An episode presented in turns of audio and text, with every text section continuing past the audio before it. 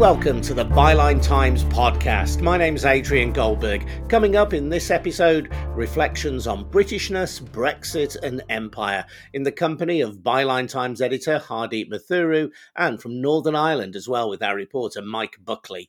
If you've just chanced upon this podcast and don't know what the Byline Times is, well, let me tell you, it's an online news site with a monthly newspaper reporting on the connections between money and power and holding both to account, looking at the impact they make as well on British life. Unlike mainstream newspapers, the Byline Times isn't funded by wealthy proprietors. It exists thanks to you, our listeners and readers. So please subscribe if you can.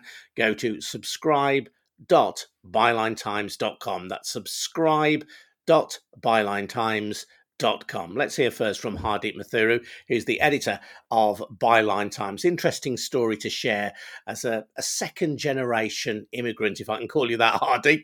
I, I, am one of those myself, so I feel comfortable using the phrase.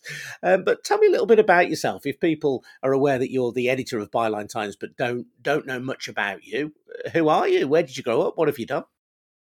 Hi, Adrian. Hiya. So, yes, I'm the editor of Byline Times. I'm very proud to be a young woman of colour leading a new independent news site um, and a platform which really aims to give diverse voices somewhere to express their views and their thoughts and their experiences.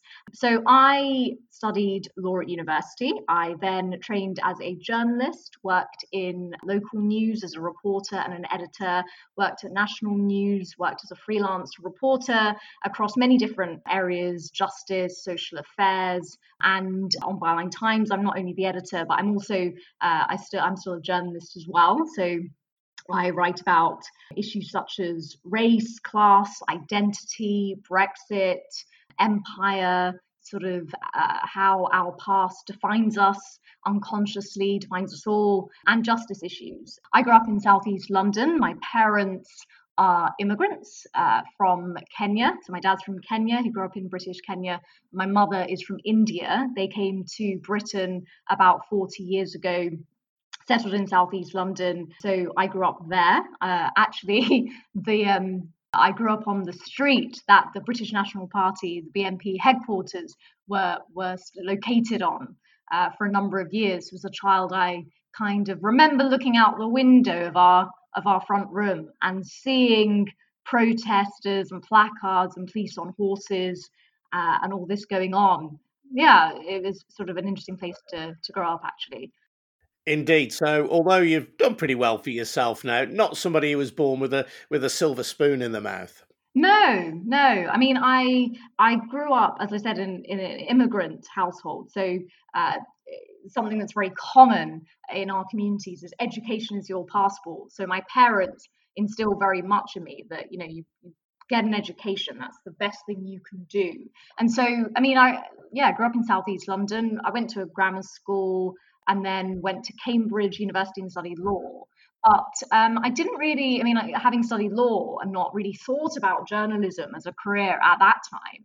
And obviously, my parents are not people who have any, you know, they don't have any connections or know any other journalists or know about journalism. And um, so, yeah, in, in, that sense, yeah, it has been, you know, quite a, a journey. And I remember even after I graduated from university, and someone said to me, you know, you should just be a journalist. And I remember saying to me, it's so unrealistic. And I only recently realized that that was actually quite significant thought to have had. It's quite limiting. I do think it comes from a kind of immigrant mindset, which is creativity and sort of uncertain paths and that sort of thing. It, there's a fear around that stuff, and and actually that was we explored that last week on Byline Times as part of our Our Lives Matter series, which is a whole platform for new writers of color. And we had um, one, one of our new writers was exploring this very concept that actually this generational fear um, especially in South Asian communities, of doing something that is a bit more out there, uh, certainly feeds into young people and their mentality of what they think is possible or not. That's very interesting. I've got a friend who is a Polish migrant. She's a, a first generation Polish migrant, and her son recently told her that he wanted to be an actor. Now, she's a hospital consultant, works in oncology, very important job, but clearly delineated professional path as a medic as well, and a little bit freaked out that her son wants to be an actor. Many parents might be, but I think, as I say, as somebody who also has that, being the son of immigrants myself, that that sense that you would veer off the beaten path, that you'd shy away from a, a, structured career, I think is something that that scares a lot of immigrant parents who want to see you get your head down and do well uh, and make your way in a in a strictly ordered world. Absolutely. And I did law at university. So I remember after I graduated, you know, even to this day, Adrian, I'll sometimes meet people and, you know, they'll ask what my background is, what my career progression has been. And they'll be like, oh, do you regret not going into law and being a barrister? You know, you earn so much money doing that uh, rather than journalism. And I, I, have no regrets at all. And I think one of the best things uh, that I heard was one of my professors on the day I graduated. And I kind of said to him, you know, I'm not probably not going to go into the profession of law. And he said, you're not meant to know when you're 18 what you want to do for the rest of your life. So don't worry about it. And I think it, those messages were just not messages I don't think children of immigrants hear in their kind of home environments. Because as you say, trying to veer off and do something different is, I think, seen with fear. Also, I think the, the community and parents feel that they don't know how to guide and help. And that is also a big dynamic in, in sort of Asian communities for family and kind of guidance and that sort of thing interested that you said that your parents grew up in British Kenya, not in Kenya, but in British Kenya. Yeah, so my father grew up in British Kenya and my mother grew up in uh, post partition India. Yeah. For most of my adult life, I haven't really thought much about empire. That may be because I don't come from a South Asian background. You know, my parents are from Nazi Germany and Ireland, respectively. So empire wasn't something that we that we thought about. In recent years though it's and in recent months it's become very much to the foreground. Was it something that you were conscious of growing up? Yes i i absolutely i think so. Something that actually i didn't really learn much about at school. So it wasn't something that i knew huge amounts of detail on. But having grown up with parents who obviously came here from different countries and hearing their sort of st- stories about their experiences that there was that awareness. It was interesting because it's become a, quite an area that i'm i've been exploring as part of my work as a journalist and a writer on byline times. And it really emerged at the start of last year. I was asked to give i was asked to speak at an event uh, about journalism and sort of the the sort of challenges around it today. And I was speaking with t- two other women on a panel, and it was a beautiful sort of very grand building near Whitehall, and uh, there, there was a small audience, and I was asked. I was asked what I think is one of the challenges of journalism today, and I said, well, I think one of the issues is that we we completely lack context now in this 24-hour, seven days a week sort of social media, you know, constant uh, newsfeed. Uh, we don't actually stop and provide people context of why things are happening and where, where something sits within a wider historical context. And uh, so I just made the comment at this event. I said, you know, we're all, for example, we're always talking about Brexit. How often do we talk about empire? And there was just such a silence in the room. And I had about 70, I would say, white male middle class men just just looking at me. And it wasn't not in a hostile way. It was just, it was just such silence i i'd said this. And it really really got me thinking and that I, I don't think we talk about empire much. I think it is I, I think it is very relevant when we're looking at modern developments such as brexit. Like you say i think it is i think it is relevant. And i've always had that awareness. So you know my parents voted to leave the EU. So when I was talking with colleagues and friends, I think last year after this event had happened, and I said, Well, I do know people who voted to leave the EU. My parents did, and people found this extraordinary. And they were like, Well, they're immigrants. And so I kind of was inspired to write about it after after that kind of silent response. I'd even mentioned the empire and, and explore the intricacies of it. And I think it like with many things that we're seeing at the moment, these kind of fresh discussions which are being held around the Black Lives Matter movement, monuments and statues, and, and hist- historical context and set, setting it straight, really. I think unconsciously we're all shaped by the past that we have the the country where you know we're growing up in has lived through uh, as well as our own individual pasts sometimes when we're not even aware of it and i think certainly my parents have been shaped by growing up in countries that were ruled by the british as their daughter. I i do i have been shaped i have been shaped by that. But even you know people living in britain today who don't have those connections to the empire they're still they're still living in a country that i would say is steeped in you know in an imperialism which is embedded in our culture and our institutions. Uh, and therefore you know again they might not be aware of it but therefore this is something that's relevant to all of us and we should talk about it and i think that brexit brought that to the fore one has to be very careful not to stereotype people who voted for Brexit. They will have done so from all kinds of backgrounds, as your parents demonstrate, and, for all sorts of reasons. But I think that if you view Brexit through the prism of the mainstream media or those parts of it which supported Brexit, it was very hard to avoid echoes of empire, an imperial mindset, this notion that Britain is a great power, that it's a a singular actor on the global stage. Now, a lot of Remainers would say that's a, a fanciful, rose tinted notion, but I, I, certainly think it informed a lot of pro Brexit sentiment. Yeah, I agree with you, Adrian. I think, uh, like you say, the, the nuance and the complexities of, of these issues, I don't think are explored in mainstream discourse. So, for example, my parents to leave the EU because of what I have described and written about is this very interesting love-hate relationship with with Britain. So my dad grew up in British Kenya. He liked the fact that he learnt English and that he could listen to BBC Radio 4, that he read Time magazine. He actually liked his life there. Um, his his family were in, they were Indians from India who were brought to Kenya to build the railways there. And so my dad grew up there. He liked it. I mean, he'd pass, you know, beautiful, you know, safari on the way to school, you know, have days off in Mombasa as Brit, you know, he really loved it. But both him and my mother came to this country, saw it as the mother country, you know, they they felt British. They feel British. They're proud to be British and I think that that was why that dynamic existed. They voted for Brexit because they don't they don't identify as European. They don't see any real links between Europe and Britain. They feel British. They like, in, in many respects, what Britain has given to them. But at the same time, there's another dynamic playing out, which is so growing up, I was aware of the empire because I would be told about the Amritsar massacre at Jallianwala Bagh in the Punjab in India and other atrocities that occurred and colonial, the violence, the inherent violence of colonialization, or, or even the color bar that my dad, as he describes it as a color bar, had to had to put up with in Kenya. So I was always informed by my parents that you know the British being in India or Kenya was not and was not just a positive thing. That there were things that were really wrong about that.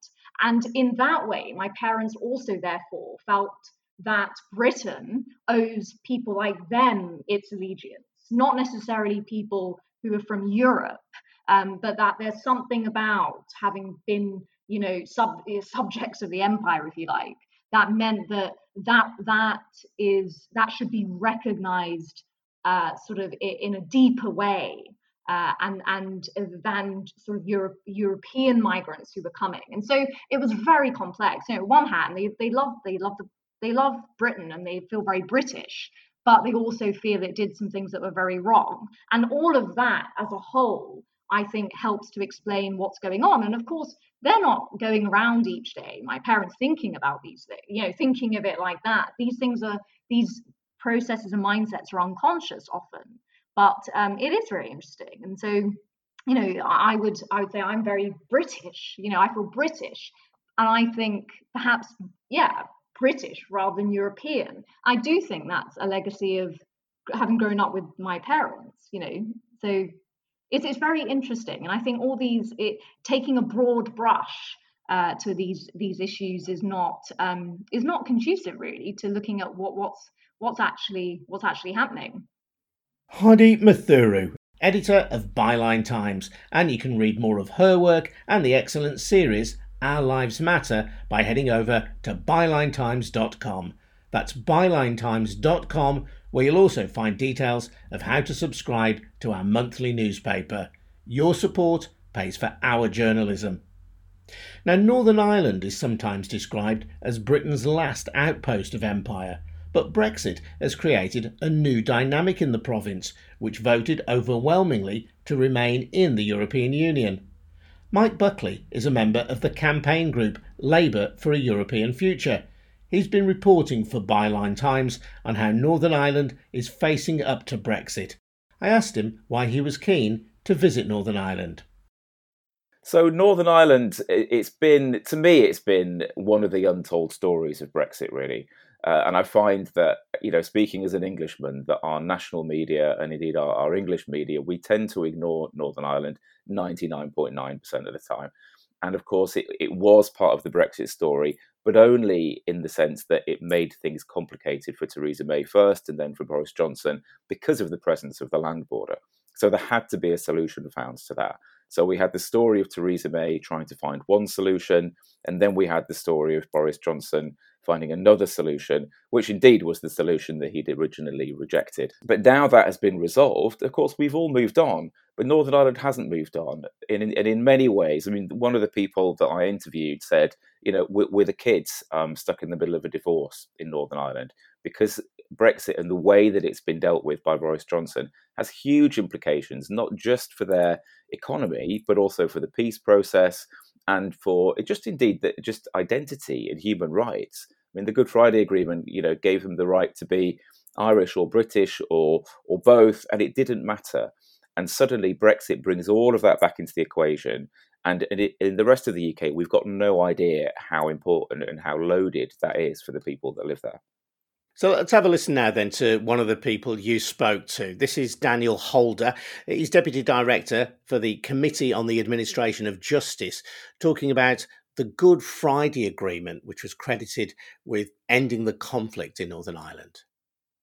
Good Friday Agreement's an international peace treaty. It's lodged with the United Nations. It's binding in international law. It was approved on both parts of Ireland by an enormous referendum, and it's part of a domestic constitutional law. So you, you can't understate the importance of it as the legal framework. And the problem is that Brexit conflicts with it in, in so many ways. I mean, there are provisions, what the so-called normalisation provisions, where all the infrastructure on the land border was dismantled. Clearly, Brexit can't lead to simply putting all that infrastructure back. That conflicts with the agreement.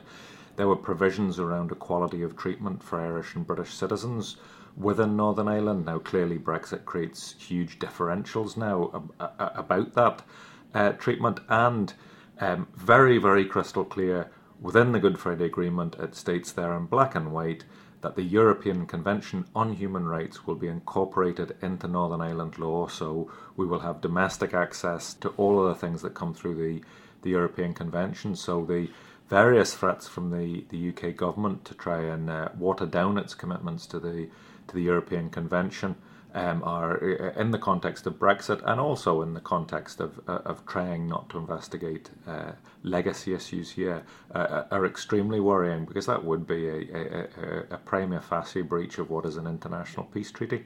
One of the central victories of the Good Friday Agreement was that it allowed people to be here in Northern Ireland and not to be concerned about their national identity. Are you confident that legal protections are being put in place for citizens of Ireland and of the UK, um, and indeed other citizens as well, moving forward?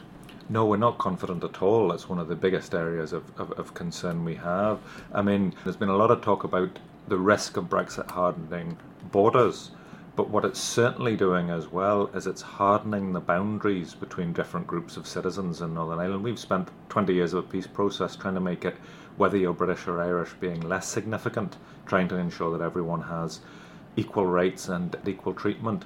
Brexit pretty much makes that impossible. It hardens the boundaries between British and Irish citizens. So under the Good Friday Agreement, you're supposed to be you can be British or Irish or both. That's a, first principle. You can be an Irish citizen, British citizen. You can be a dual citizen, but that's meant to ensure key principle of the agreement: equality of treatment regardless of that choice. And the good news is that as things stand, we have a very complex body of law that really ensures across huge facets of, of public policy, equality of treatment between British and Irish citizens here. Problem is that body of law is EU law. And once it's switched off on the 1st of January, what replaces it is really, really quite scant. So there are real questions of identity there, then, Mike, which obviously are going to make Brexit more complicated in Northern Ireland than it is certainly in England. What about the economic impact of Brexit on Northern Ireland, particularly with this notion of a of a border down the Irish Sea, which, as you say, Boris Johnson initially rejected, but which now appears to be a reality? Well, yeah, back in I can't remember what year it was now, seventeen or eighteen. He, uh, you know, he said that no, you know, no British Prime Minister could accept um, such an outcome, and then indeed walked straight into straight into this outcome because it gave him the the ability then to take the rest of the UK um, completely out of the customs union and the single market, which Theresa May's deal would would would not have done. Would have kept the whole UK at least temporarily, and probably for the long term in in the EU's customs union so this is where we now are. So for, for the UK, for England, for the rest of the UK, for England, Wales, and Scotland, the implications for the rest of us are huge because that means that our economic future is going to be that much more difficult and the damage will be much more consequential. But for Northern Ireland, it puts them in a very difficult situation because legally speaking, they're in the UK customs territory, but in reality, they are still in the in the EU customs union and single markets, and this puts the border down the Irish Sea one of the main implications of that is it massively increases the the costs for cross border trade. So, uh, you know, for example, one shipment, um, one one container going from Wales or or England across the sea to Northern Ireland, thousands and thousands of these things go back every day. The the added cost per container will be in the region of six thousand pounds. Now, if you're Sainsbury's or Tesco or you know or another business or supplier, and you're doing that hundreds hundreds of times a day or thousands of times a day, that's huge added cost for your business. That cost will be transferred onto the Northern Irish um, population. They're already the poorest people in the UK, um, so they, they don't have the capacity to um, really to shoulder those costs. But indeed, some businesses will just look at the balance sheet and just think it's not in our interest to do this anymore. We're not going to make any money out of it, and they will just stop doing it. And that will mean shops will close. It will mean there'll be shortages in Northern Ireland. It will mean that there'll just be less choice. Well, on that, really interesting conversation you had with Aodhán Connolly, director of the Northern Ireland Retail Consortium, talking about the practical issues for Northern Ireland associated with trading post Brexit. Our economy here in Northern Ireland has got better, and not because of not just because of 20 years of, the, of, of peace process, but because 40 years of the EU. The example I always give, and, and I give it because it still amazes me, you can get a lorry with vegetables, peppers, all that sort of stuff, and it will leave the south of Spain. And you can tell within a two hour window when that will arrive at a supermarket in Ballymena or in Omagh or in, in Enniskillen. Now, that level of detail and that level of smooth tra- transition for a just in time supply chain, that's a thing of, of wonder and a thing of beauty. But people don't realise that for that to happen, there are no tariffs, there are no checks, there are there's alignment, there's security agreements. All of this is built upon foundations. And what we're doing with, with Brexit at the moment is removing those foundations, and that's where the, the, the friction we've comes been, in. We've been knitting all these agreements and indeed knitting our economies together for you know 47 years or whatever it yeah. is, and we're ripping that apart in a very very short space of time. And of course, making in the process making life very, very complicated for all the businesses that are involved, and indeed making life more, life more complicated and potentially more expensive. Yeah, well, Nor- Northern well. Ireland, Northern Ireland's like the kids who get hurt in the middle of a divorce. That's that's the, you know the I think it's quite an emotional way to put it, but that's that's the way to put it. So that's Aodhán Connolly there, director of the Northern Ireland Retail Consortium. And into this particular mix as well for Northern Ireland post Brexit, you have the fact that it is already one of the most deprived parts of the UK. This is John Patrick Clayton, who is from Unison, Northern Ireland. Our schools have serious resource issues. You have head teachers asking parents to supply toilet rolls for schools because they've their their budgets are so so squeezed. We've hundreds of schools now who are, who are who are in the red in terms of their budgets. We've got a health service that is hundreds of millions of pounds short this year that, that needs they think over six hundred million pounds to both stand still and to meet the rising demand that is there, but also to give it some some breathing space to try and move forward a transformation program that, that was announced a number of years ago that has that has struggled in the absence of our of our politicians and struggled with without investment. And then we have some shocking statistics in terms of our health service in terms of waiting lists. Our waiting lists here are considered to be the worst in the UK with extremely long waiting times across all parts of the health service. We have a suicide rate which is the highest in the UK. We've had more people who have died as a result of suicide than died during our conflict. So if you if you take a point from the Good Friday Agreement up to now, more people would have died as a result of suicide. Do you know why that is? I mean, I read that this morning, and it's, yeah. it's a it's, it's frankly it's a shocking statistic. I certainly think, and, and we, we would say a lot of this comes back to inequality. The legacy of our conflict absolutely is is a, is a major factor there because the areas that are that tend to be worst affected by problems like poor mental health, suicide, self harm, poverty, poor educational outcomes, many children having to be taken into care, for example, if, if those are all kind of indicators of the health of an area, then areas of Northern Ireland that were most affected by the conflict tend to be the areas that have the worst statistics when it comes to this, and they also tend to be the areas that are the poorest. So a lot of this goes back to kind of the, the, the weakness of our economy, the fact that we have a generation of people who, whilst they may have been very young when the Good Friday Agreement was reached, and even the older generations as well, have not felt any would not would struggle to say that they felt any huge benefit in their lives over the last 22 years. Yes, we don't have the levels of conflict that we had, although in some areas paramilitarism is still a very, very real presence in people's lives. But we haven't made huge strides economically, socially, um, and and many of the of the the imbalances and the inequalities that are there in our society have never really comprehensively been dealt with. Mike, the reality is that you might wish Brexit had never happened. It has happened, and it's happened for Northern Ireland as well as the rest of the United Kingdom. That's just a fact, isn't it? But uh, I suppose with Northern Ireland, I guess there's this underlying concern that somehow it might drive people back towards conflict. There is the danger of that, and indeed, people over there that I spoke to were obviously very, very cautious in speaking about it because nobody wants to uh, kind of be a harbinger of doom, if you like, and nobody wants to, um, you know, stoke any tensions. So there's a great there's a great degree of caution when speaking about it publicly, and rightly so. And indeed, there are reasons for hope. Stormont exists now. Stormont is sitting again. But there are also reasons for concern because it does bring back this question of identity and things like rising poverty and rising inequality again will stoke those tensions and indeed loss of trust in the british government will also you know just kind of raise concerns across the, across all sides. On that subject let's hear from katie hayward who's an academic and writer based at queen's university in belfast. I think we're at a really critical moment in northern ireland where it's very important that Westminster, in particular, the British government, is seen to respond to the commonly expressed concerns of people across the divides in Northern Ireland. Because politicians here, the MLAs, they have to be able to show, to prove that democracy works, and that somebody they will find compromise, find common identification of Northern Ireland's interests, and that Westminster responds, the government responds. And if it seemed to be hopeless, then that's a really worrying condition for trying to sustain a peace process here. Sobering stuff from Katie Hayward, academic and writer based at Queen's University, Belfast, talking to Byline Times reporter Mike Buckley. And you can read Mike Buckley's Brexit dispatches from Northern Ireland only on the Byline Times website. Just head to bylinetimes.com. That's where you'll also find details of how to subscribe from as little as £29 per year. Remember, we're not in hock to any business or government interest. Your subscriptions pay for our journalism. Head to bylinetimes.com for more details. And thank you for listening.